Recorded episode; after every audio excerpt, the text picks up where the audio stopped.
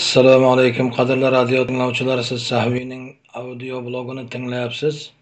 Bugungi suhbatdoshim turkiyada istiqomat qiladigan vatandoshimiz kamoliddin yo'ldosh bo'ladi. Assalomu alaykum kamoliddin xush kelibsiz. Assalomu alaykum ho'p kamoliddin demak siz bilan biz mana anchadan beri davom etib kelayotganimiz bular qur'onda yo'q deb nomlangan turkum suhbatlarini navbatdagisini inshaalloh bugun suhbat qilamiz. Hmm, biz demak bugun yigirma uchinchi matndan boshlaymiz. Shu paytgacha demak yigirma ikkita matn muhokama qilingan va mana yigirma uchinchi matn bilan mana bu bugungi yettinchi suhbatni boshlaymiz inshaalloh. Alloh taolo bu amalimizni suhbatimizni dunyo oxiratimiz uchun eshituvchilar uchun o'zimiz uchun ham manfaatli qilsin.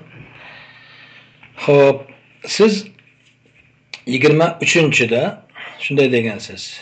Dinga arab urf odatlarini kiritish demak qur'onda yo'q debsiz.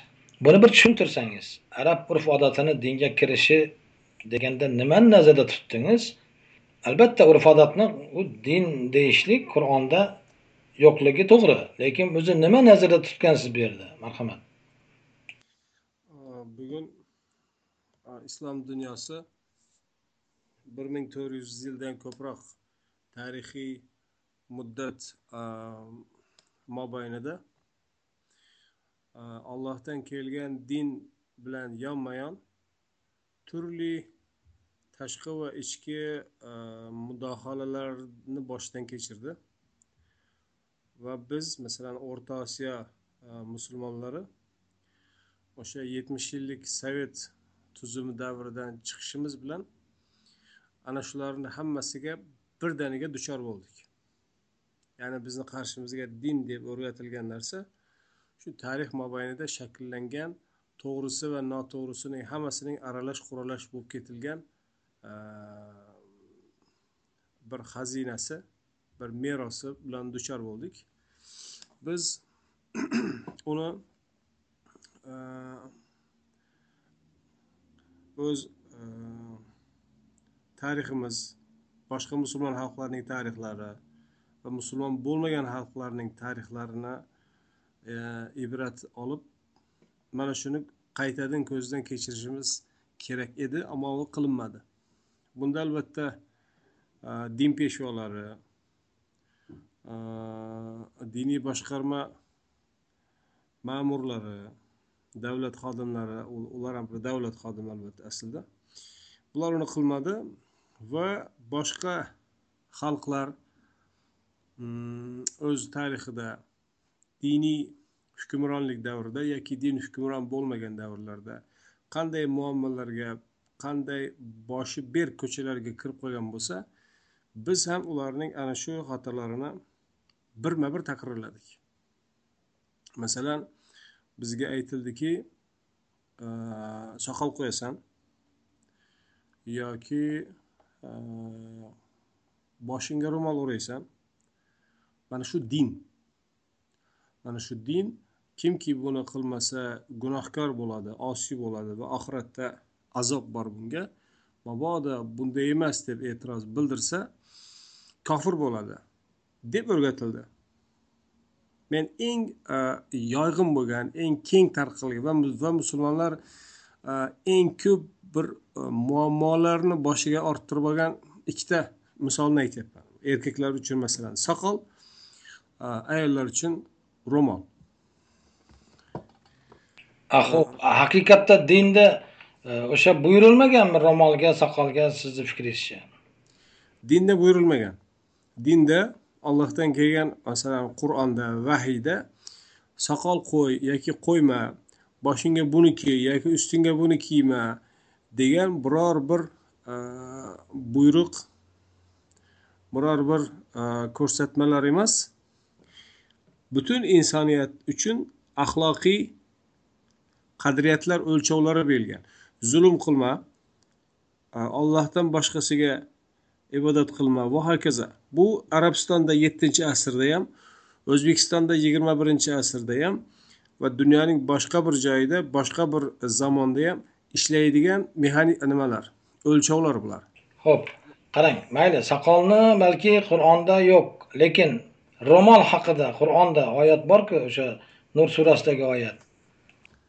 nur surasidagi oyat e, ro'molga buyurilgan deysizmi nima O'sha yopinchig'ini yopinib yursinlar degan oyatni siz nima deb tushunasiz? bu e, ana shu va undan oldingi va undan keyingi axloqiy chaqiriqlarni ichidagi bir qismi. Masalan undan oldingi oyatda erkaklarga e, qaratilgan buyruqlar bor. Ko'zlarini tiysinlar degan. Ammo bugun biror bir joyda erkak qanday ko'zni tiyish kerak? Mabodo ko'zni tiymasa gunohkor bo'ladi mabodo Э, bunda agar э, qaysarlik qilsa dindan chiqadi degan biror bir fiqhda men ko'rmadim. Erkaklarga hech qanday cheklov yo'q. Ammo ayollarni ayollarga ham xuddi shunday buyruqlar kelgan. Ular ham ko'zlarini tiysinlar. Э, va tashqariga chiqqanda yopinchiqlarini boshlariga emas sudurihinna ko'ksilarini berkitsinlar deyiladi. Ko'ksilarini berkitsinlar. Bu endi shunchaki shunchaki ayollar uchun e, taalluqli bo'lgan bir axloqiy chegaralar. Agar tarixiy kitoblarga qaraydigan bo'lsak payg'ambar alayhissalom davridagi arablarning yashash tarzi shunday. E, kiyim kiyish hur va e, boy kishilar qila oladigan ish. Boshqalar kiyim kiyishga haqqi yo'q. Ayniqsa qullar va joriyalar kiyim kiyishga haqqi yo'q va ular yalang'och yuradi. Va e, istagan odam uni tutib unga tajovuz qila olishi kerak.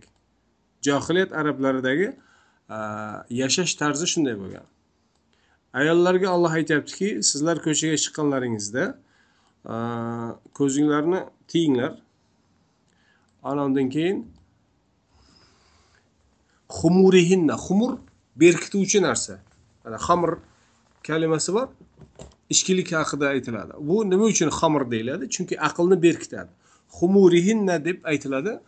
Shu berkit yopinchiqlarni ala sudurihinna deyiladi. Sudur ko'krak degani. Ko'kraklarini berkitsinlar. Bu nima degani? Arab ayollari o'sha davrlarda ikki shu siynasi bo'lgan joyi kesik bo'ladi kiyimlarida. Mabodo agar engashadigan bo'lsa ikki siynasi bu yoqqa e, kiyimidan tashqariga chiqib ko'rinadigan bo'ladi. Ana shunday edi. Ana shu berkit deb allohdan ilk e, mana shu avratni berkitish buyrug'i kelgan. E, bu endi shu davrdagi axloqiy o'lchovlarni qo'yar ekan buni sababini ham aytadi. Sizlar tanilib birinchi sababi shu. Ha bular qul va fohishalar joriya va fohishalar emasligingiz tanilsin. Birinchi sababi shu. Ikkinchi sababi e, sizlarga tajovuz qilinmasin. Mana shu sabablar uchun ko'kraklarini berkitish buyurilgan. Bu endi har qanday jamiyatda bo'ladigan narsa. Ayol kishi ko'kragini shu bo'ynini yoqasini berkitib chiqadi. Endi istasa boshini berkitadi. Bu endi uni ixtiyori shaxs erkinligi deydigan bo'lsak ammo bu bilan cheklansa qani edi? Bugungacha fiqh kitoblari va butun domlalarimizni juda yaxshi ko'radigan ma'ruzalardagi e, mavzusi ayollarni bosh e, ro'moli ularni bitta sochi ko'rindi yo ko'rinmadi kiyimi qanchalik tor bo'ldi va hokazo hokazo. Hattoki chiqarishganki ayollarni kiyimi qanday bo'lishi kerak mana mana shu yerdan mana shu yergacha bo'lishi kerak. Bilakdan mana bu joygacha. Ana undan tashqari tor bo'lmasligi kerak dag'al mat- matodan bo'lishi kerak va keng bo'lishi kerak. Qayerdan oldi? Kim qaysi haq bilan buni butun mus- muslima ayollarni zimmasiga yuklayapti qaysi haq bilan? Sizni fikringizcha, demak, ayollarni sochi avrat emas. yo'q Yuzi avrat emas, ochib yursa gunohkor bo'lmaydi, shundaymi? hech qanday gunoh bo'lmaydi Va siz bu haqidagi e, o'sha e, qator mana shunga buyurilgan ya'ni avratni bekitishga va xususan o'sha ba'zi joylarda yuzni, ba'zi joylarda yuzni emas, lekin sochni avrat ekanligi va hokazo qator o'sha fatvolarni tan olmaysiz. fatvolar din bo'lmaydi fatvolar e, bir kishining yoki bir maqomning talqini xolos. U hech qachon din bo'lmaydi. Ya'ni butun musulmon ummatini zimmasiga shart va zarur sifatda yuklanadigan darajada bo'lmaydi. Hech qachon. Qarang qur'onda alloh taolo payg'ambarimiz alayhissalomga aytadi. Agar ularning chiroylari seni jazb etsa ham mana ahzob surasida seni jazb etsa ham o'ziga tortsa ham endi bundan buyon sen uylanishing halol emas deb. Shu ma'noda oyatlar bor. To'g'rimi? Mabodo agar ayollarni yuzi avrat bo'lib berkitib yuradigan bo'lsa payg'ambarimiz qanday qilib ularni chiroyidan e, jazb olishi mumkin? Qanday qilib? Yo'q o'sha e, yuzni e, avrat deydiganlar ham bor bir qism lekin aksariyat yuzga nisbatan avrat demaydi. Ammo sochni avratligiga ittifoq qilganda fuqarolar. Fuqarolar nimaga ko'ra ittifoq qilyapti va nimaga ko'ra boshqalarni zimmasiga yuklayapti? O'zlari ittifoq qilsa o'zlari amal qilishi mumkin. O'zlari amal qilishi mumkin. Ammo butun mana biz shunga ittifoq qildik endi hammangiz shuni din deb qabul qilishingiz shart deydigan vakolat na ularda bor na ulardan keyingi hozirgilarda bor. Demak bu masalada xulosa qiladigan bo'lsak e, ayolning avrat a'zolari deb, deb olishimiz mumkin ekan. Bu avrat a'zolar e, kategoriyasi bo'yicha e, sizni fikringiz mening fikrim nazarimda butun shu paytgacha 14 asrdan beri bizni qo'limizdagi mavjud ma'lumotlarni inkor qiluvchi va mm, faqat aqlga tayanuvchi boshqa hech qanaqa narsa yo'q bu yerda. Siz hozir tayanayotgan narsa yo'q. Sizda bitta narsa bor. Qur'onda yo'q deb turibsiz xolos. Lekin qur'onda ko'ksiga ro'molni o'sha bekitishligi bor. Ammo siz uni faqat ko'ksiga deb izofa qilyapsizda uni sochiga emas deyapsiz. Mana shu ma'noda bu masala bo'yicha man sizni fikringizga qo'shilmadim. Va bu masalada agar sizda boshqa gap bo'lmasa aytadigan biz keyingisiga o'tishimiz mumkin. Yigirma to'rtga men bu joyda bir narsa qo'shmoqchiman keyingisiga o'tsak bo'ladi. Marhamat. Ayollarni ro'mollariga da'vat qilib ularga shu ro'mol o'rashni juda propaganda qilish orqasida turkiyada ko'ryapmiz ro'mol ishlab chiquvchi firmalar bor. Ana ular turadi. Endi bu biznes demoqchisizda? Hozirgi turkiyadagi vaziyatida biznes. Endi tarixdagisini tasavvur qilavering yo'q tarixda o'sha joriyalarga masalan e, ko'kragigacha ochiq bo'lishi tizzadan pasti ham ochiq bo'lishi joiz bo'lgan ammo ozod ozoda ayollarga hur ayollarga o'sha joylari ham mm, avrat hisoblangan. Va bu shar'iy hukm bo'lgan ya'ni shunday qabul qilingan shunday tushunilgan bugun esa hamma o'sha jariyalarni kiyimida yuradi va siz esa hozir xuddi shuni o'zi hammaga mumkin degan fikrni aytyapsizda. Ko'ryapsizmi? Mana o'zingiz ham aytyapsizki hur va jariyalar orasidagi E, arab urf odatlari farqli bo'lgan. Qanday bo'lgan bo'lsa ham o'sha davrda o'sha arablarga oid bo'lgan urf odatlar bo'lgan. Ammo buni endi ollohning dini deb turib yetti milliard mayli yetti milliard emas bir yarim milliard musulmon ummati uchun shart va zarur darajaga olib kelish bu mutlaqo yo'l qo'yib bo'lmaydigan narsa. Tarixda bo'lgan bo'lishi mumkin arablarni urf odatlari shunday bo'lgan bo'lishi mumkin. Hozir ham shunday bo'layotgan bo'lishi mumkin. Hozir ham joriyalashtirishi mumkin lekin ozoda ayollar haqida gapiryapmizu biz. Joriya yo'q hozir. Yo'q qur'onda ozoda yoki joriya deb ajratmaydi. Hamma uchun ajratiladida chunki farqi borda joriyani haq huquqi alohida e, ozoda ayolniki alohida jazolar ham alohida. Aynan qur'onda bor. Qayerda bor? Hop masalan joriya ayollarni zino qilsa masalan yo'q biz zino qilish haqida emas biz mana shu ko'ksiga e, yopinchig'ini tortish va ko'chaga chiqqanda ustiga biror narsa tashlab chiqish haqida aytyapmiz. Bu joyda e, hur ayollar mana bunday chiqsin yoki joriy ayollar yalang'och chiqsa ham bo'ladi degan ajratish yo'q. Ayting e, mo'mina ayollarga mo'mina ayollar hur ayollardan bo'lishi ham mumkin hur bo'lmagan birovni qulligida bo'lgan ayollar bo'lishi ham mumkin. Bu joyda ajrim ajratish yo'q. Hamma uchun birday hukm bu endi tarixda shunday bo'lgan bo'lishi mumkin. Hozir ham davom etayotgan bo'lishi mumkin. Bu faqat ana shunga amal qilayotgan arab qabilalarini e, bog'laydi va ular mas'ul bo'ladi. Ammo uni ko'rib biz mana o'rta osiyo musulmonlari va shunday qilishimiz kerak ekan deb butun soqolga yopishib olsak yoki ro'molga yopishib oladigan bo'lsak biz dinni deb arab urf odatlari yo'lida qurbon bo'lib ketamiz. Qanchamiz qurbon bo'lib ketdik ham. Qanchasi mana o'qishdan haydaldi qanchasi ishdan haydaldi qanchasi qamoqqa tushdi qamoqdan o'lib ketdi o'ligi chiqdi va hokazo hokazolar. Inson nima uchun jon berayotganini nima uchun qurbon bo'layotganligini e, hech bo'lmasa o'ylab ko'rish kerak. Mana bozorda biror narsa olayotganda odam e, nima uchun pul sarflayotganligini o'ylab ko'radimi? Ana endi inson oxiratini va dunyosini riskka qo'yadigan bo'lsa albatta o'ylab ko'rish kerak. Nima uchun bu? Haqiqatdan din mana shumi? Olloh buyurganmi yo'qmi? Bizga endi shu arab urf odatlarini din deb o'rgatgandan keyin musulmonlar samimiy va ixlosli shaklda bunga amal qilishga harakat qiladi lekin amal qilib biror bir natijaga erishilolmaydi. O'zbekistondagi va umuman o'rta osiyodagi ahvolga qarang shu.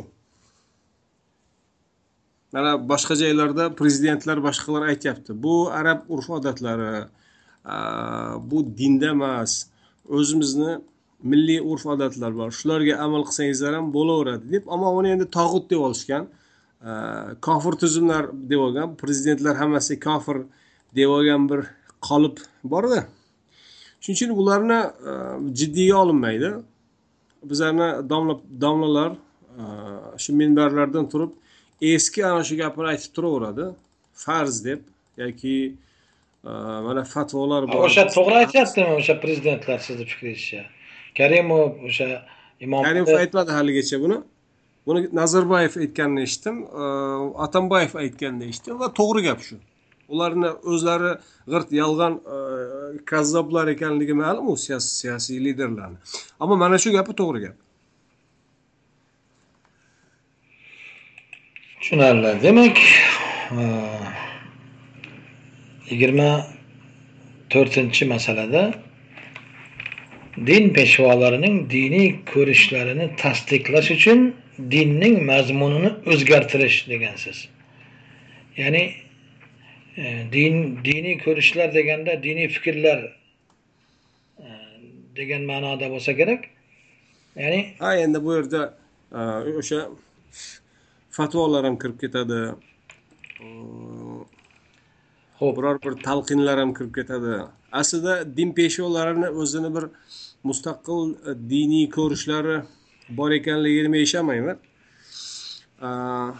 yevropa tarixini ko'radigan bo'lsak yevropa tarixini ham emas mana shu musulmon ummatini tarixini ko'radigan bo'lsak diniy peshvolarni mm, diniy ko'rishlari siyosiy konyunkturaga ko'ra o'zgarib turadi bittasi keladigan bo'lsa e, hukumatga uni qanchalik mashru ekanligini unga itoatni vojib ekanligi va hokazo uni yuritayotgan siyosat siyosatining to'g'ri ekanligini quvvatlash uchun uydiriladi butun rivoyatlar eski davrlarda rivoyatlar uydirilardi payg'ambar qola rasululloh sollallohu alayhi vasallam deb boshlanadigan gapni hammasi so'zsiz ishonilishi kerak degan bir tamoyil bor edi.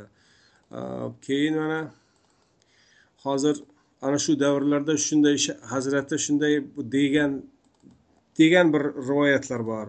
Hozir endi biror bir media orqali jurnalistlar yoki ekspertlar bu endi diniy bo'lmagan doiralarda hammasini qiladigan ishi ayni mavjud siyosiy rejimni mashru ekanligini e, uqtirish xalqni itoatda tutib turish va ularni isyonga o'z haqlarini talab e, qilishga yo'l qo'ymaslik.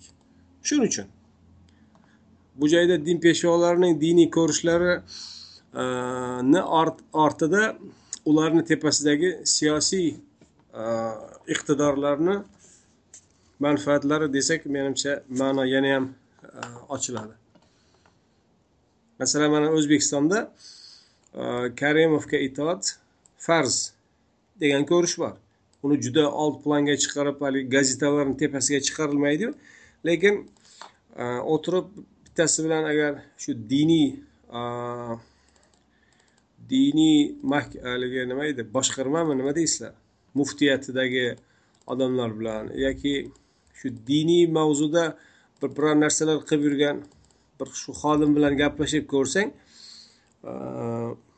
hammasini aytadigani shu.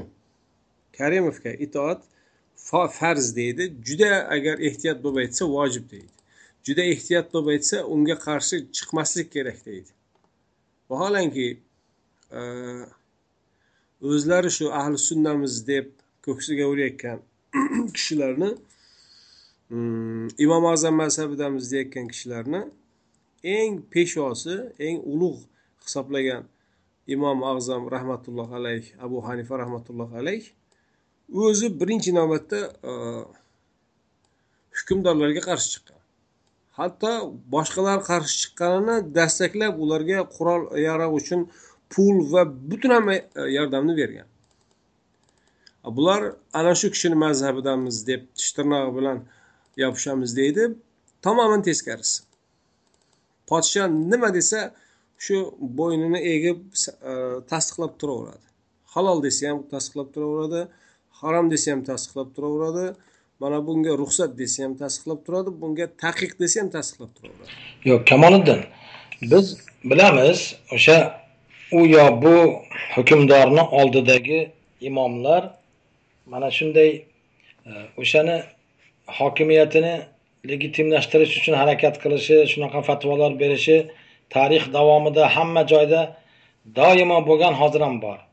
Bu shubhasiz lekin diniy ulamolarning diniy fikrlari deganda har qanday odamni ulamoni o'sha diniy fikri qur'ondan hadisdan olinadi yoki shunga asoslanib o'zi tushungan narsani aytadi. Xuddi siz qur'on hadisni o'qib yoki qur'onni o'zini o'qib faqat bir narsa aytayotganingiz kabi o'sha bir boshqa bir din olimi ham xolis olimlarni aytyapman. U firibgarlarni qo'yib turaylik. Ular ham qur'on hadisdan bir narsa aytadi. O'zincha bir narsani o'zicha aljiramaydida bir. O'sha qur'on hadisni u tushungan variantini aytadi endi. To'g'ri bo'lishi mumkin u xato bo'lishi mumkin lekin o'shani yo'li shu mazhabi shu. Shuni o'zi mazhab degani shu o'zi asli. Endi e, dinni mazmunini shuning uchun o'zgartirish deganingiz bu tushunarsiz. Axir ular dinni shunday tushunyaptiku. Din ular uning tushunchasida shu. Kimdir undan boshqacha tushunishi mumkin? U yo bu masalani. Lekin ular o'zini fikrini e, tasdiqlash uchun dinni o'zgartirish deganingiz bu e, mana shu matnni o'zidan kelib chiqyapmanda man savolni. Bu dinning ha dinning mazmuni bu yerda nima? Din biror bir o'zbekiston bilan yoki o'rta osiyo bilan yoki yigirma birinchi asr bilan bog'liq narsa emas. Din olloh tarafidan butun yaratilishga qo'yilgan qonuniyat bir. Ikkinchi e, insonlarni o'z ixtiyori bilan ana shu qonuniyatlarga bu insonni fitratida bo'lsin yoki e, ijtimoiy hayotni ichidagi fitrat ijtimoiy fitrat bo'lsin. Ana shunga muvofiq tarzda hayot kechirishni e, o'lchovlari. Ana shunga muvofiq hayot kechirish kerak. Ana shu din bo'ladi. Ammo uni mazmunini bundan chiqarib yo'q din nima? Mana bizni ahli sunna val jamoat degan bitta mazhabimiz bor. Bizni o'rta osiyoda va kimki o'rta osiyoda mabodo tug'ilib qolgan bo'lsa bo'ldi. Endi ana shu mazhabga bir umr bog'liq qolish kerak. Не дай бог agar bundan chiqadigan bo'lsang mabodo shiyalikka yoki boshqa bir mazhabga yoki umuman hech bir mazhabga bog'liq bo'lmay mazhabsiz qoladigan bo'lsang все san e, kofirsan. Oxirating ham bo'ldi barbod. Abadiy jahannam va hokazo hokazo. Dinni mazmuni nimaga olib kelyapti? Insonlar o'z fitratiga ko'ra allohni yaratgan bu borliqdagi qonunlariga muvofiq uyg'un shaklda yashasin degan narsalar butunlay bir chetda qolib ketadi. Va bizni mana shu mintaqadagi biz hukmron bo'lgan va biz xalqni manipulyatsiya eta biladigan qo'limizdan keladigan mavzu mana shu ahli sunna val jamoat deb olganimiz narsa bor. Shunga itoat etishing kerak degan narsa. O'zlarini tor manfaatlar doirasida ushlab turishga aylantirib oladi dinni. Ana shu mazmun buziladi shu joyda. Buni oqibatida musulmonlar ollohni bu borliqdagi qonunlarni o'zga o'rganishdan butunlay uzoqlashadi mana musulmon ummatini boshidagi balo shu allohning yaratgan borlig'idagi qonun qoidalarni o'rganish butunlay o'chib ketgan g'arb buni o'rganyapti g'arb va musulmon bo'lmagan boshqa qavmlar buni o'rganyapti va bundan yangi yangi kashfiyotlar chiqaryapti yaponiya bo'lsin koreya bo'lsin xitoy bo'lsin e, yevropa amerika bo'lsin u joyda kashfiyotlar chiqyapti. Musulmonlar o'tiribdi. Bizni mazhabimiz eng to'g'ri ular o e, endi kelgan bo'lsa buni bir ming to'rt yuz yil oldin aytib qo'yilgan ollohu akbar deb.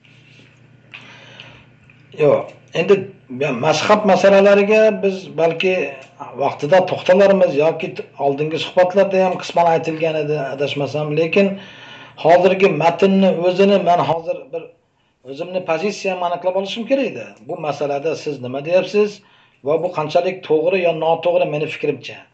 Shuni man hozir aniqlolmayapman. Ya'ni din peshvolari bu endi o'sha e, mushtahid olimlar o'zlarining diniy fikrlarini tasdiqlash uchun dinni mazmunini o'zgartirsa. Ya'ni bunga siz bir e, e men tushunadigan misol keltirmayapsiz. Siz aytayotgan narsalar mazhablar boshqalar to'g'ri mazhab bor va uni tarafdorlari bor mazhab tan olmaydiganlar bor. Bu boshqa masala nazarimda. Biz hozir aynan yigirma to'rtinchi matn nima o'zi bu? Va buni qanchalik o'zi bir men masalan e, sizni fikrlaringizga qo'shilishim yo qo'shilmasligim uchun o'zim tushunishim kerakda siz nima demoqchisiz bu yerda? E, ya'ni iloji boricha oddiy qilib aytishga harakat qilaman. Marhamat. Mana tasavvur qiling bir mamlakat. Qanday mamlakat ekanini nom bermay qo'ya qolaylik. Mana aytaylik transilvaniya degan bir davlat. Xo'sh. Mamlakat. Ho'p u joyda din peshvolari bor. U din peshvolari butun xalqqa hayotni o'rgatamiz degan iddaosi bor.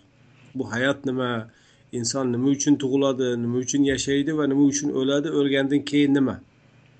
Butun abadiyatni boshidan oxirigacha. Ho'p ularni qarshisida xalq savol beradi. Ho'p taqsir.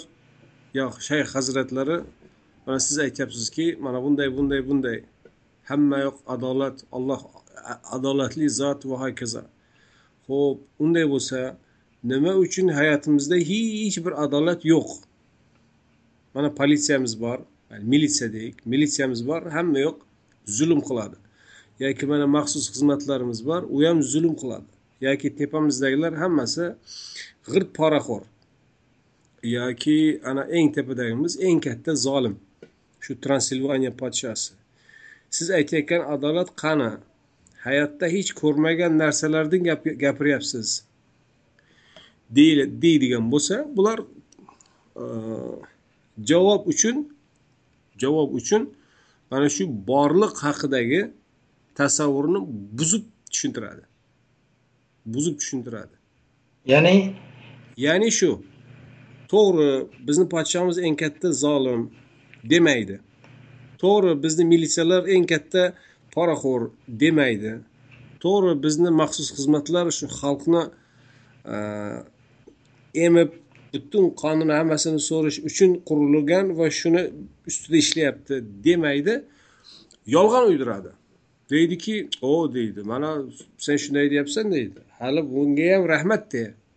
Mana yonimizda kichik transilvaniya degan davlat bor u yoqda urush odamlar bir birini o'ldiryapti shu kerakmi? deydi. Yoki bo'lmasa narigi tarafda grenlandiya ikki degan bir davlat bor. Yoqda hmm, narigi kosmosdan kelgan prishelslar hukmron deydi. Bizga umuman yot ularni dunyo qarashi ham boshqasi ham deydi. Bizga ota bobomizdan kelgan hayot mana shu sen unaqa oldi qochdi savollaringni yig'ishtir deydi. Hayot o'zi mana shu sen mana shuni qabul qilishing shart mabodo qabul qilmasang sen bola chaqang ketadi. Man tushunishimcha hozir sizni aytganingizdan xulosa qilishimcha siz xolis ulamolar emas bir to'da firibgarlarni yo'q bir to'da firibgarlar emas. Mana tarix mobaynida eng mashhur degan olim olimlar orasida ko'pi siyosiy rejimlarni qo'lida o'yinchoq bo'lgan. Abu hanifa rahmatulloh alayhi istisno bo'lishi mumkin chunki u kishi jonini bilan bu badalni o'tadi. Boshqalarga men bir narsa deyolmayman. Mana kimni ko'ring? Abu hanifa rahmatullohi alayhiga qarshi e, murtad bo'ldi degan fatvo berganlarni bilasizmi ismlarini? Imom buxoriy bittasi. Imom buxoriy uni murjiya toifasiga kirdi murtad bo'ldi va iymonga tavbaga da'vat etildi qabul qilmagani uchun shar'an to'g'ri shaklda o'ldirildi deb yozadi. Buxoriy tarix kitobida hozirgi abu hanifa mazhabidamiz deyayotganlar ikkalasini ham etagini ushlab ketaveradi. Yoki e, sufyoni savriy sufyoni savriy ham abu hanifani takfir etgan. Ko'p unaqalar imom shofiyni shogirdlari e, orasidagi yoki buxoriyni o'zi qanday o'lganini bilasizmi? Bir joyga borganda unga aytishadiki mana bu savolni so'ramalaring. Ha nega? So'ramasang yaxshi bo'ladi. Aynan e, ana shu savolni so'rashadi. Bu juda bir fitna bo'lib turgan bir savollar ana shular bilan oqibatda buni ham takfir etishadi buxoriyni va haydaladi shahardan oxirida mana buxoromi qayermi samarqandmi kirolmasdan ana shunday joylarda o'lib ketadi. Juda kamdan kam olim kamdan kam olim o'zini e, xolis dinida e, sog'lom turib oxirigacha turib berib jonini berib o'lgan badalini o'tay olgan olim judayam nodir. Mana aytgan abu hanifa istisno bo'lishi mumkin va boshqa sanoqli bo'lishi mumkin. Boshqalarni juda ko'pi bu sinovda dosh berolmaydi. Mana bugun siz ayta olasizmi mana bu odam sog'lom turibdi deb. Bizni mana o'rta osiyodagilarni snbdan yoki militsiyadan biror bittasi keladigan bo'lsa tizzasi qaltirab bo'ldi. Darrov taslim bo'ladi. Hatto kelishni ham keragi yo'q? Изначально avval boshdan ularga bayat beradi. Bulardan qaysi dinni o'rganishing mumkin? Qaysi adolatni olib keladi? Qaysi tenglikni olib keladi? Qaysi payg'ambarni olib kelgan e, najotni olib keladi? Qanday kelgan bo'lsa bugungacha shu siyosiy tuzumlar xuddi shuni dastaklab ketaveradi aslida bular xalqni shu e, itoatni ta'minlab beruvchi bir e, propagandani eski sharqona uslub uslub e, uslubi xolos. Yo'q o'sha u yo bu zolimlarni yonidagi ulamolarni ham mantiqan olib qaralganda xalqni masalan isyondan tiyib turgan ulamolarni o'sha aqlga aql tarozisiga solganda to'g'ri keladigan e, bir fikrlari borda. Ya'ni ular aytadiki e, masalan o'sha bir zolim podshohga u odam odamlarni qiynayapti o'ldiryapti boshqa qilyapti va bu yomon lekin unga qarshi chiqsa e, oldingidan ham ko'p odam o'ladi. O'n minglab odam o'ladigan bo'ladi kuniga. Mana shunday qirg'inni ya'ni katta zarar bilan kichik zarar to'g'ri kelganda kichik zararni tanlash e, mana shu pozitsiyadan kelib chiqib ular o'sha zolimlarga qarshi isyondan qaytaruvchilarning dalili shu asosi shu suyanadigan e, bu ularni hammasini bir e, dinni tushunmaydigan yoki bir firibgar odam degani emas. Bu ularni nima qilish kerak deb o'ylanib turib hozir isyonga chaqirilsa ko'p qon to'kiladi deb qon to'kilmasinda o'sha kamroq bo'lsa ham zulmni kamroq odam ko'ryapti undan ham ko'proq odam ko'rmasin degan ma'nodagi fatvolari bor. Chunki man bu temani yaxshiroq o'qiganim uchun ko'proq qiziqqanim uchun mana shu hokimga qarshi chiqish mavzusini. O'sha yerdagi fatvolarni hozir e, esimga kelganini aytyapmanda sizga. Ya'ni bu yerda ularni islomdagi umumiy adolatni inkor qilish zolimga itoatga chaqirish. Mana o'zbek imomlari kabi bunaqangi ochiq oshkora bir firibgarlik munofiqlik yo'q ularda. Ulardagi vaziyat o'sha qaysi taroziga solganda mana bunisi ozroq zarar ekan deb shuni olish ma'nosida ya'ni bor. Yo'q bular e, muhammad salom aka bular taroziga solgan joyi ham yo'q. Bular bu ikki zarardan kamrog'ini tanlaymiz degan tanlov bularni qo'liga berilgani ham yo'q. Bular e, avval boshdan xalqni mana shu mavjud rejimni mashru ekanligiga ko'ndirish bilan vazifalandirgan vazifalantirgan. Bugungacha ularni qilib kelgan ishi shu.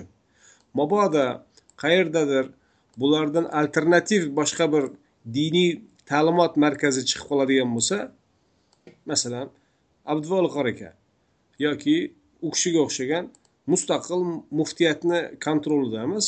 O'zlari o'rganib shu hujra sistemasidan chiqqan diniy voizlar yoki bo'lmasa mana tashqarida darslar uyushtirib e, dinni yetkazayotgan o'zbek tilidagi kishilar obidxon qori aka bo'lsin yoki mana bu yerda abdulla buxoriy bo'lsin bularni hammasini e, maydondan chetlattirish ya'ni o'zbekcha gapirib o'zbekcha tushunadigan e, ummatni bir o'zbek degan parchasini o'z diniy propaganda ta'siri ostida ushlab turish.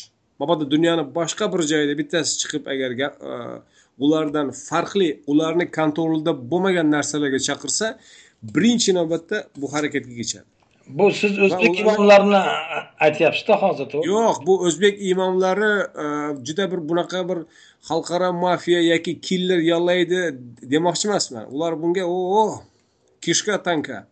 Faqat o'zbekistondagi yoki любой bir joydagi rejim o'z xalqini men faqat o'zbeklar misolida aytdim yoki bo'lmasa mana e, transilvaniyani olaylik. Transilvaniya tilida dunyoda qayerda kim da'vat qiladigan bo'lsa u transilvaniya podshosini e, ruxsati bilan bo'lishi kerak. Bu chegara bilmaydi bu narsa. Yo'q bu to'g'ri total mana bunday biznikiday diktatura rejimlari shunday. Lekin biz hozir bu bu sizni yozgan matn faqat o'zbekiston haqida emas bu tarix ming o'n to'rt asrlik islom tarixiga aloqador narsa. Shuning uchun ham men buni ya'ni shu ma'noda endi xulosa qiladigan bo'lsak meni fikrim shundayki dinni nomidan o'sha din asoslariga zid ravishda fatvo berib hukmdorlarga zolimlarga o'sha itoatga chaqiruvchilar bo'lgan. Bu ma'noda men tan olaman hozir ham bor. Lekin ayni damda uni unaqa qilmaganlar va yoki o'sha ikki zarardan birini tanlash e, to'g'ri kelganda yengilini tanlash ma'nosidagina e, itoat ya'ni podshoga qarshi chiqishdan qaytarganlar bor. Shu ma'noda mana shu yigirma to'rtinchi masalada men siz bilan ya'ni ellikka ellik ya'ni yuz foiz tasdiqlamayman lekin unaqalar ham bo'lgan bor hozir ham bor.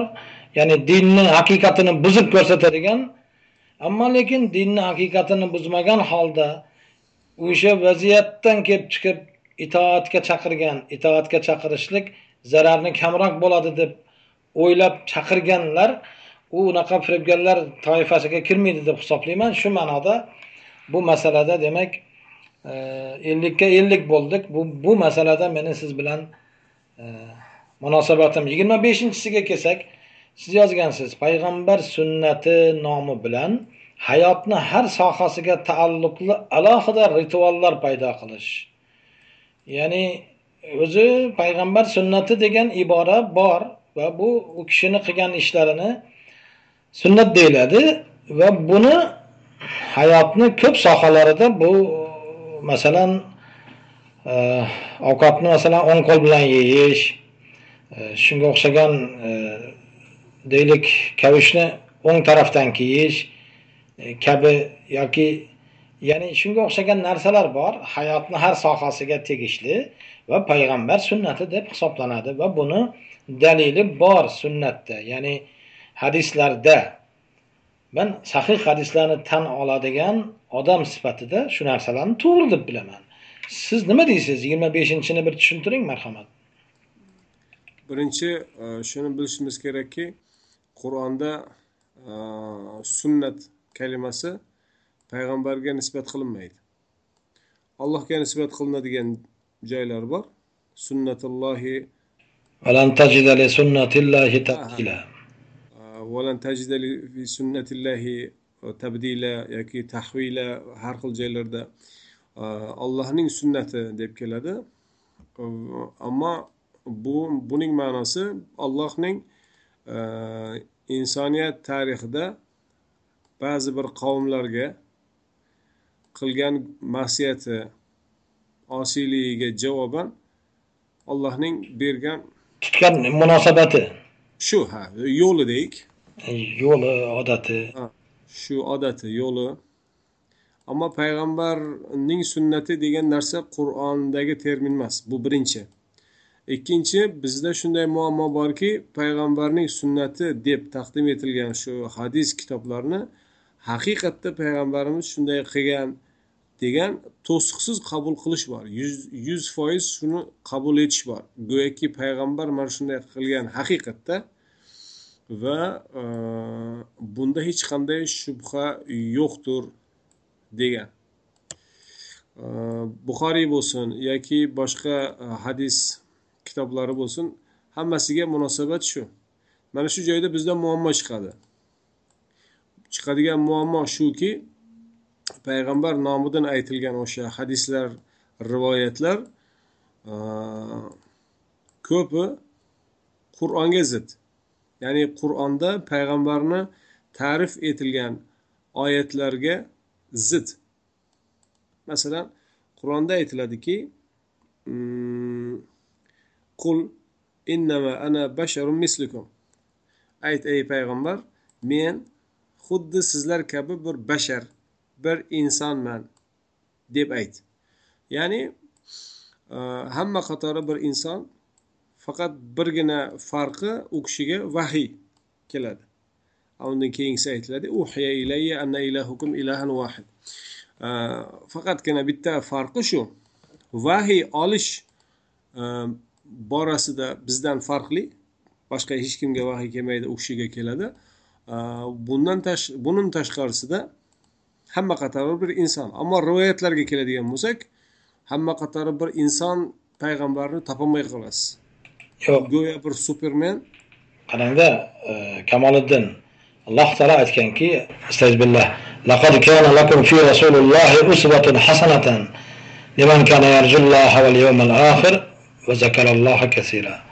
ya'ni sizlar uchun Allohning rasulida ko'p ibratlar bor. Ya'ni kim allohga va oxiratga iymon keltirgan odam bo'lsa Allohni rasulida ko'p ibratlar bor. Bu nimadan iborat sizningcha? Agar u kishini qilgan ishi bo'lmasa. Bu e, siz aytgan oyat ahzob surasini yigirma birinchi oyati. U oyatni e, biz yigirmanchi va yigirma ikkinchi oyatlardan uzib oladigan bo'lsak absolyut ma'no beradigan bo'lsak mana shunaqa buxoriy va boshqa hadis kitoblariga bog'lanib qolamiz va ma'nodan boshqa taraflarga tortib ketiladi. Mana shu oyatni ustida juda ko'p suiiste'mollar bor. Mana turkiyada hozir dinga juda erkinlik berilgan. Kechasiyu kunduzi reklamalar tijorat bo'ladi televideniyada mana bu payg'ambarni kavushi deb bittasi sotib o'tiribdi nali sharif deb bittasi sotib o'tiribdi mana bu payg'ambarni soqoli botirilgan suv Yo'q, endi bu bu bu so'pilarni bu endi manipulyatsiya. Bu bularni qo'ying, bu bular firibgarlar. Men haqiqiy yo'q yo'q yo'q men aytib kelyapman shuni payg'ambarni nima qiladigan bo'lsa butun hammasiga ergashasan deb kafan sotish bor kafan. Bunga mana shu narsa o'qilgan mabodo u kafanni otang yoki dadangga o'lganda o'ralsang qabr azobi ko'rmaydi va hokazo. Payg'ambarni shaxsini ulug'lash bilan mana shu mana shu nuqtaga kelinadi. Mabodo agar shu oyat siz aytgan ahzob surasi yigirma birinchi oyatga e'tibor beradigan bo'lsangiz undan bir oyat oldinda bir oyat oldinda Э, munofiqlarni qo'rqoqligi sababli jihoddan qochib ketganlari. Ana shu haqida keladi. Yigirma ikkinchi oyatida mo'minlarni e, dushman bilan yuzma yuz kelgan paytda bu ollohni va rasulini bizga bergan va'dasi alloh va rasulini so'zi rostdir deganlari oyati keladi. Ya'ni bu yigirma birinchi oyat jihoddan qochmaslik va dushman bilan yuzma yuz kelganda sabot bilan qo'rqmasdan turish. Chunki payg'ambarimiz shunday edi shuni eslatilyapti. Mana shunday payg'ambarni xulqidan sizlar e, xulqlaninglar. Sizlarda mana shu go'zal ibrat bordir deyapti agar bu oyatni yigirmanchi va yigirma birinchi oyatlardan uzib olib absolyut ma'no beradigan bo'lsak payg'ambarning butun hamma fe'l atvori biz uchun e, klishe qolipga aylanadi. Va yana boshqa bir muammo chiqadi. Chunki xuddi mana shunga o'xshagan oyat ibrohim alayhissalom haqida ham bor. Ammo ibrohim alayhissalomni hadislari yo'q bugun. Agar mana shu ma'noda mana shu hadislarni o'rganish kerak degan narsa chiqsa alloh taolo ibrohim alayhissalomni hadislarini saqlovchi olimlarni buxoriyni oldingi prototiplarini yaratar edi va ular bugungacha saqlanib kelar edi. Agar bu oyat bilan hadislar mashru degan narsaga yo'l ochilsa vaholanki bular hech biri yo'q. Biz oyatlarni na oldingisi na keyingisi bilan bog'lab o'zimiz o'qib mushohada qilib ko'rmaganimizdan keyin u yoqdan bu yoqdan eshitganlarimiz bilan uzuq yuluq biror narsalar shakllangan va ana shu bizni muammoga e, muammo keltiradi bizni boshimizga Kamoliddin, oyatlarni masalan hammasi bir vaqtda, bir xil tartibda mana Qur'ondagi hozirgi mana shu bugungi qo'limizdagi turgan Qur'ondagi oyatlarni tartibida tushmagan. Buni tarixini o'qigan bo'lsangiz kerak, bilas- bilsangiz kerak, ya'ni oyatlarni e, ba'zida 2-3 tasi bitta masalaga tegishli bo'lsa, ba'zida yonma-yon turgan bilan birisi boshqa masalaga, birisi boshqa masalaga va uni tushunishlikda shuning uchun ham o'sha tafsir kitoblari boshqalari ya'ni bitta oyatni o'zini olib faqat shuni o'qisa ma'no chiqmaydi degan fikringizga qo'shilmayman. Uni tepasi bilan usti ba'zida o'sha oyatga aloqasi bo'lmasligi mumkin demoqchiman ya'ni. Unga ham ko'p misollar. Ba'zida bo'lmasligi mumkin to'g'ri. E, parcha parcha najm deyiladi bir parchasi. U najm najm bo'lib kelganlari to'g'ri. Lekin mana shu siz e, keltirgan oyatni bizdagi mavjud mushafdagi tartibi bo'yicha oldingi va keyingi oyatlarda shu. Ya'ni qur'onni tushunish uchun e, uni nimalari bor? Bosqichlari bor. Birinchi qur'onni qur'on bilan tushunish bor. E, masalan qur'onni qur'on bilan tushunish uchun birinchi qilinadigan eng oddiy yo'li shu. Surani umumiy ma'nosi e, ma'nolarni oqishi ana shularga qaraladi. Mana bizda turkiyada e, bektoshiy degan bir nima borda? Tariqat bor. Bektoshiy tariqati. U joyda bir anekdot anekdot darajalariga borgan bir e, rivoyat bor. Bektoshiy hazratlari e, namoz o'qimasmish. Hech namoz o'qimasmish. Uni ko'rgan shogirdlari e, kelibdida aytibdiki yo shayx hazratlari siz nega namoz o'qimaysiz? Desa mana qur'onda aytilgan namoz yaqinlashmalaring ha qayerda mana? La taqrabus salat bormi shunday oyat? ha bor. La taqrabus salat namozga yaqinlashmalaring degan oyat bor men shunga amal qilyapman. Ye taqsir bu oyat to'liq oyat emas uni davomi bor. Mabodo agar ichib olgan mast bo'lsanglar yaqinlashmay turinglar. Man qayerdan bilaman u mast bo'lgani keyin qo'shilgandir balki boshqa boshqa oyatlar. Shuni to'playotgan paytda yonma yon kelib qolgandir. Aslida umuman boshqadir. Qani sendek kafolat bermishda va aqimus solata va atuz zakata degan joylari borku. Endi u odam e, shu joyini shu oyatni shu parchasini bilganda qolgani qolgani buni ishiga unchalik ham kelmagani uchun bilmagan bo'lib turaveradi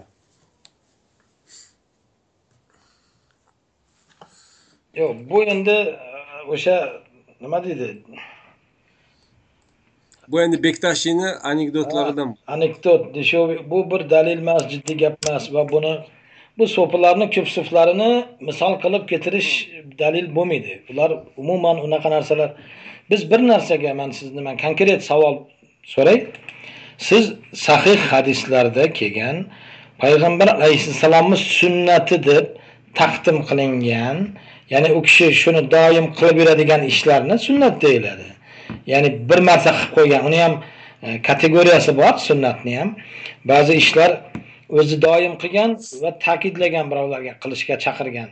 Ba'zi ishlar ba'zida qilgan ba'zida qilmagan. Ba'zi narsalarni birovlar qilganida qaytarmagan.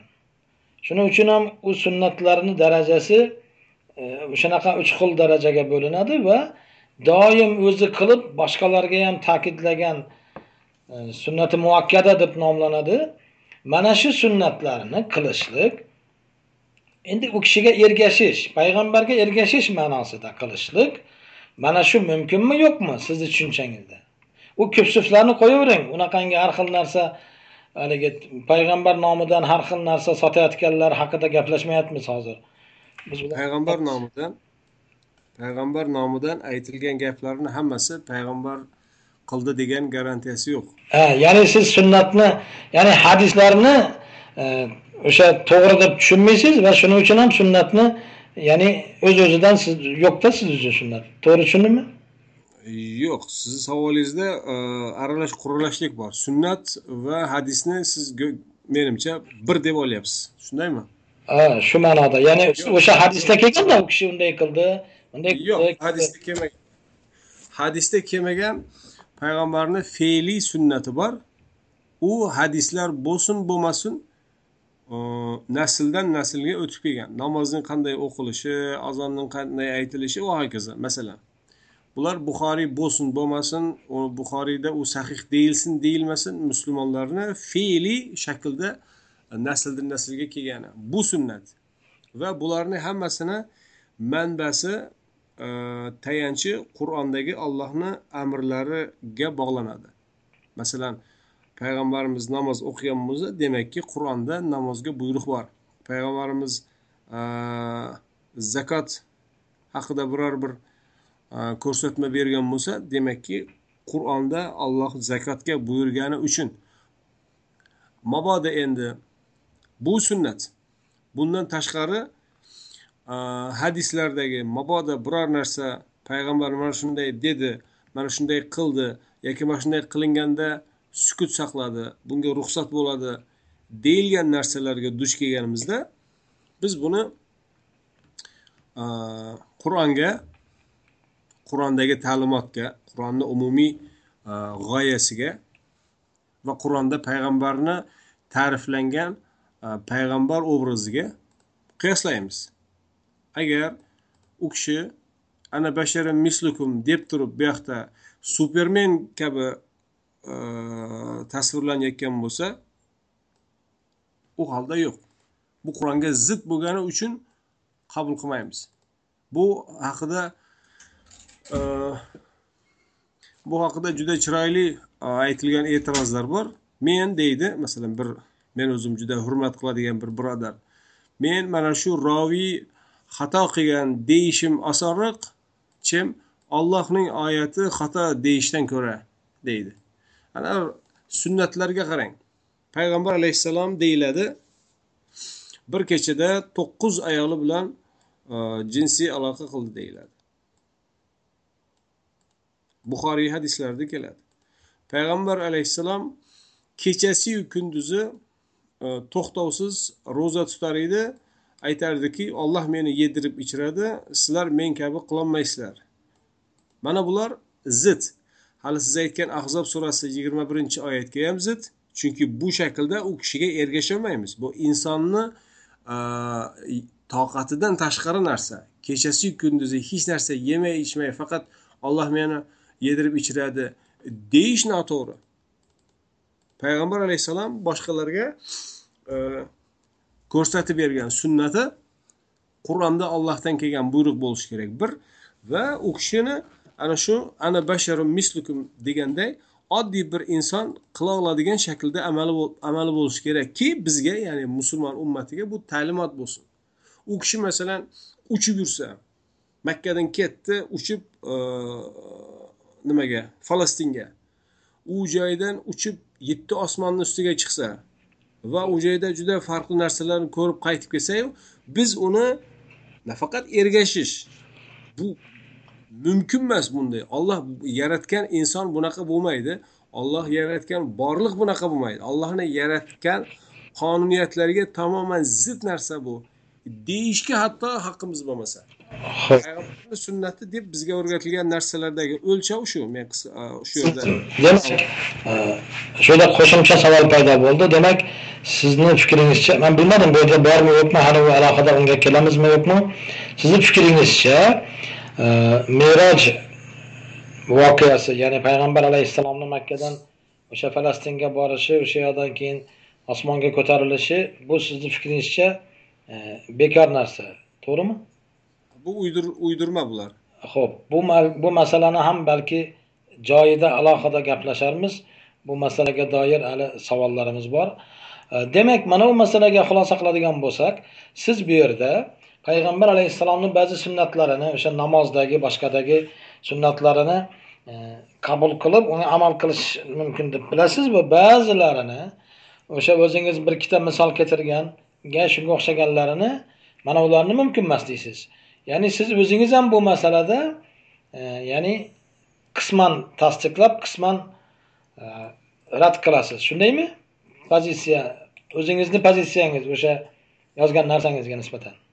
Qur'onga zid bo'lgan narsa qabul qilinishi mumkin emas. Ya'ni sunnat deb taklif qilingan narsa qur'onga zid deb tushunsangiz siz. Shundaymi? Qur'onga zid bo'lgan narsa qabul qilinmaydi yo'q. Ba'zi inson qabul qilishi mumkin ammo uni din deb taqdim etishiga uni haqqi yo'q. Ho'p sunnat deb ya'ni taqdim qilingan narsani qur'onga zid deb o'ylasangiz uni qabul qilinmaydi deyapsizda to'g'rimi? Shunday. Ha lekin siz sunnat deb taqdim qilingan narsa qur'onga zid emas deb hisoblasangiz unga amal qilasiz. Tushunyapmanmi sizni? To'g'ri o'zingiz ham o'sha masalada e, nima deydi ellikka ellik ekanda endi man bu yerda mana mani pozitsiyamni aytmoqchiman. Demak biz o'sha sahih hadislardagi narsalar u kishining qilgan ishlarini biz masalan shaxsan men sunnat deb olib u kishini qilgan deb e'tiqod qilib amal qilaman. Uni qilishlik farz deb emas. U kishi qilgan demak qilsam yaxshi. Qilmasam uni gunohim emas hech narsa emas qilsam yaxshi. Ya'ni sunnatga o'zi shunday ergashishni hukmi shu. Shu ma'noda man o'sha narsalarni qilish masalan botinkani kiyganda o'ng oyoqdan boshlab kiyish ham mumkin chap oyoqdan boshlab. Shuni o'ngdan kiyish sunnat. Shuning uchun o'ngdan kiyish yoki e, o'sha ovqat yeganda o'ng qo'lda yeyish sunnat chap qo'lda yeyish ham yesa bo'laveradi kimdir yeyishni bilsa.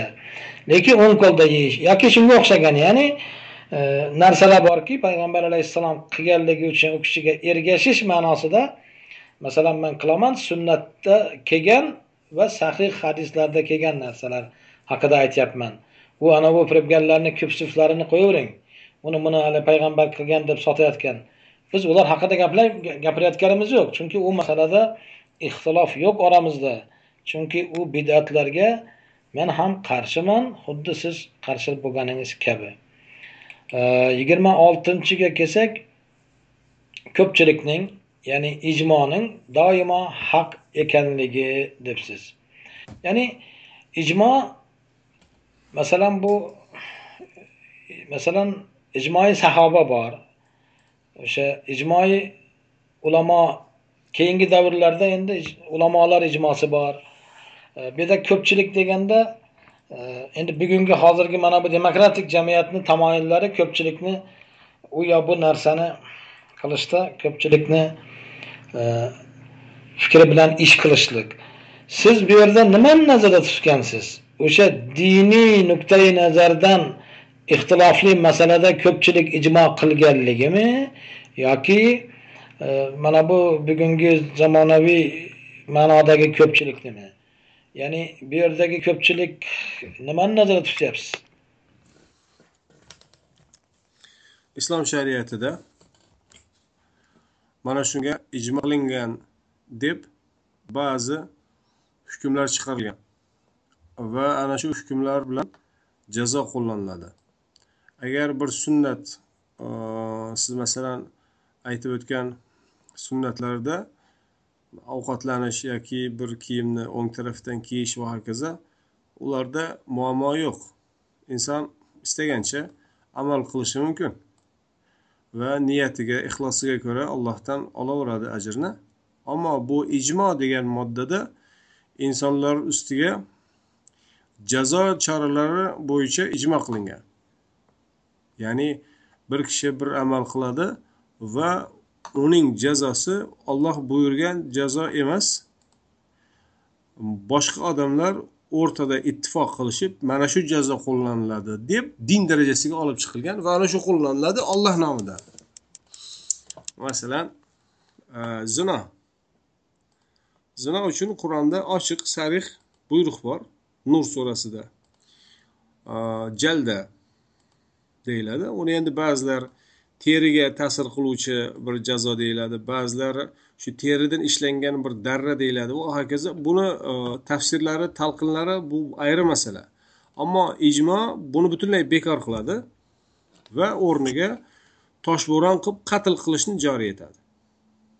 Qur'onda toshbo'ron bilan e, qatl etish umuman yo'q. Agar zinoni jazosi butunlay yo'q bo'lganda balki ehtimol E, ijmoga yoki boshqa fatvolarga hadislarga ehtiyoj bo'lishi mumkindir ehtimol. Ammo ochiq sarih ollohni e, joriy etgan jazosi bor. Azzaniya va zaniyata deb boshlanadi shu ikkinchi oyatida. Ochiq shaklda ollohni oyati bekor qilinib o'rniga e, toshbo'ron qilib o'ldirish joriy etildi va buni sababi ijmo. Kim ijmo qildi? Shu ulamolar ijmo qildi. Qani kim nechi kishi imzosi bormi? Nechi kishi ovozga qo'yildimi? Yoki qayerda kongressmi? Yoki syezdmi? Nima bo'ldi? Nechinchi yil soat nechida qayerda? Kimlar bunga javobgar? Biror bir qonun chiqarish uchun ostida imzo bo'ladi va ana shu imzo qo'yuvchi shaxslar buni javobgarligini olayotgan bo'ladi. Parlamentda bo'lsin yoki qonun chiqaruvchi boshqa nomlardagi tashkilotlar bo'lsin bu joyda hech qanday unday narsa yo'q. Bugun masalan musulmon dunyosida qayerda diniy guruhlarni qo'liga kuch va iqtidor o'tadigan bo'lsa ularni qo'llayotgan jazo sistemasi ayni mana shu.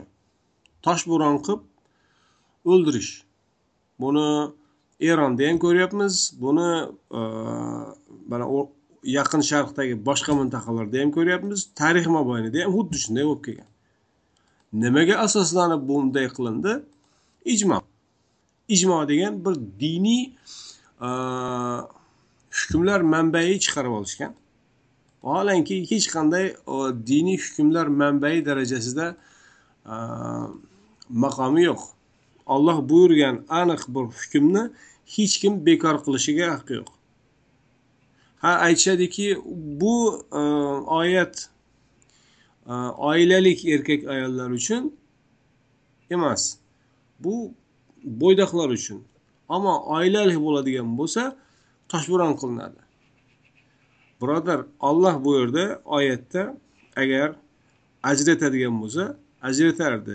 Illa deb turib bu yoqda e, aytardi. Oilali bo'ladigan bo'lsa bu hukmlar emas ular uchun mana bunday deb. Yo'q. Alloh taolo hech qachon kalimada bir yetarsizlik bir nuqson e, kamchilikka e, duch keladigan zot emas. Oyat tamoman azzaniya va zaniyata deb aytyaptimi? Zino qiluvchi erkaku ayol bu oilalimi bo'ydoqmi? E, ajratim ajrim qilinmayapti. Istisno yo'q. Hammasi uchun mana shu.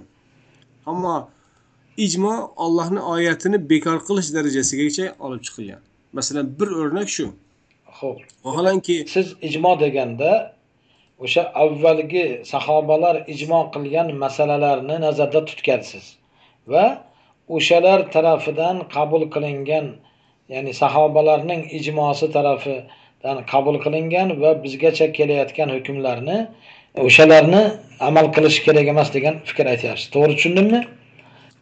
Yo'q siz boshqa tarafga olib chiqmoqchisiz. Men aytayotganim shu ijmo e, qur'onga zid keladigan bo'lsa u kuchini yo'qotadi. Agar qancha kishi qancha sahobalar bo'lsin qancha e, buyuk shaxslar to'planib biror bir ollohni oyatini o'rniga boshqa bir hukmni chiqaramiz desa u botil bo'ladi. Xo'p, tushunarli. Endi siz bu yerda zino haqida gapirdingizda, lekin tekstda bu matnda zino haqida emas, ijmoni haq ekanligi hukmi haqida gap ketgan. Menimcha zinoni hukmi bu bilan ijmo alohida narsalar, ikkita narsani birlashib ketdi hozir. Agar bu kitobingizda bu yerda ikkita narsani ichida zino haqida bo'lsa, alohida bob, uni o'zini zinoni o'zini alohida gaplashamiz. Hozir biz mana shu ijmoni ya'ni uni ham ikki xil bo'lishini aytyapman sizga. Ijmo deganda yoki siz bu yerda alohida yozgansiz. Ko'pchilikning degansiz, keyin ijmoning degansiz. Haq ekanligi. Ya'ni ummatni ko'pchiligi bir narsani to'g'ri degan paytda ozchiligi unga ergashishi. Bu mana shuni nazarda tutyapsizmi? Yo qadim zamonda, sahobalar davrida ko'pchilik sahoba qaysi tarafda turgan bo'lsa, u yo bu masalada ba'zilar boshqa kamchilik boshqa tarafda turgan bo'lsa, o'sha ko'pchilikni qarori bilan qabul qilinib qilingan ishni aytyapsizmi? Ya'ni ijmo deganda bugungi davrning e, ma'nosi ko'pda buni. Bugungi davr ulamolari yoki bugungi ummatning ko'pchiligi turgan pozitsiya bor va unga xilof bo'lgan pozitsiya bor va o'tmishdagi bor. Siz nazarda tutganingiz nima? Siz hozir misol qilib menga sahobalarni aytdingiz. Shuning uchun men aniqlashtirib olish uchun savol beryapman. Demak, siz sahobalar ijmosini nazarda tutgansiz, to'g'rimi? ijmo sahobalar davrida boshqa hozirgi davrda boshqa degan ayrim menimcha noo'rin o'sha paytda ham hozir ham va bundan keyin ham shunday bo'lishi ehtimoli juda yam yuqori islom ummati bir narsada jamlanib bir bo'lgan emas hech qachon.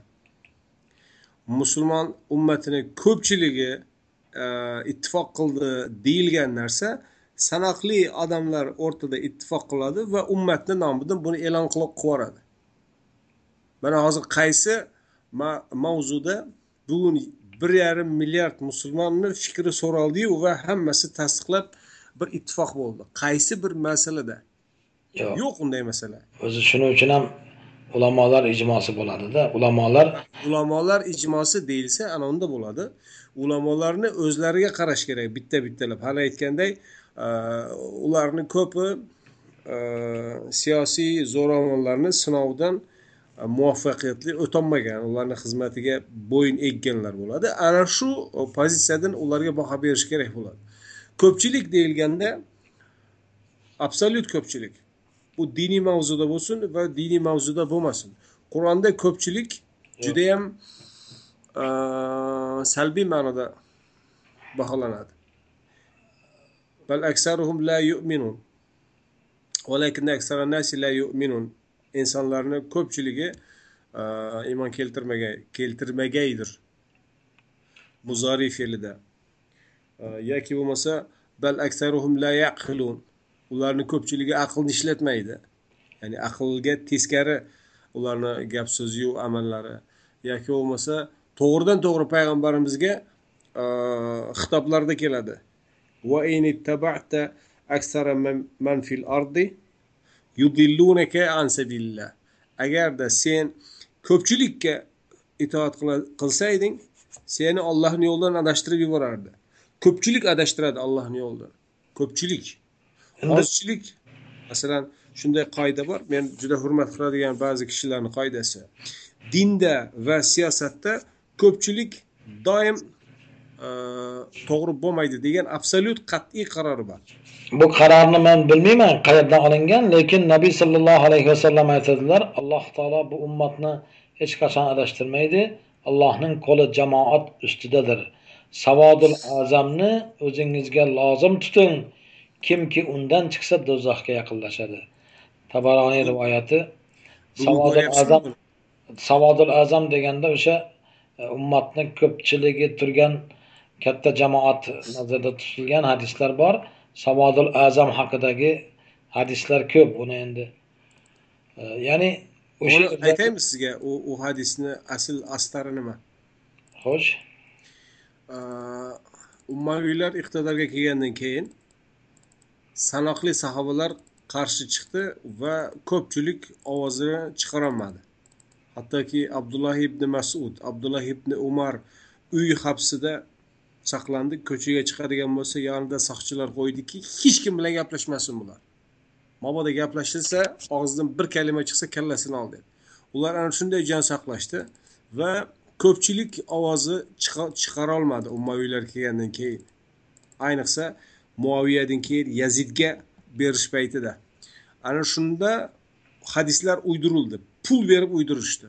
Pul berib ummaviylar pul berib uydirib ana shuni propaganda agitatorlarni tarqatishdi. Ko'pchilik doim haqda bo'ladi.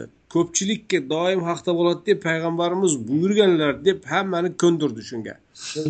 O'sha shunday deb o'ylagan fikringizni haqiqat deb qabul qilib aytyapsiz. Axir unaqa emas bo'lishi ham mumkinku. Rostdan ham aytgan bo'lishi mumkinku payg'ambarimiz. Chunki ikkovimiz ham o'sha davr rostdan ham unday bo'lishi o'n to'rt asr borku. Qur'onga ziddir taqsir. Qur'onga ziddir. Chunki qur'onda payg'ambarimizni shaxsan o'zlarini ko'pchilikka ko'pchilikka ergashishdan qaytaryapti. Mabodo ko'pchilikka ergashadigan bo'lsang seni adashtiradi unda alloh desaki ko'pchilikka ergashsang adashtiradi desada payg'ambar kelib yo'q ko'pchilik hech qachon xato bo'lmaydi to'g'ri desa. Vashavirhum fil amr oyatlariga nima deysiz? Maslahat qil bu joyda ko'pchilik haqida umuman hech gap yo'q. Yo'q o'sha maslahat qilish odamlar bilan sho'ro ahli bilan bir narsa maslahat qilib qaror qabul qilish u kishini o'zida bo'lganmi? Payg'ambarimiz u kishini o'zlarida maslahat qilish bo'lgan ammo bu ko'pchilikka ergashish degani emas. Payg'ambar hech qachon ko'pchilikka ergashmagan. Nimaga endi? Masalan uhud jangida ko'pchilik tashqariga chiqamiz degani uchun chiqdiku u kishi. Yo'q ko'pchilik bo'lgani uchun emas.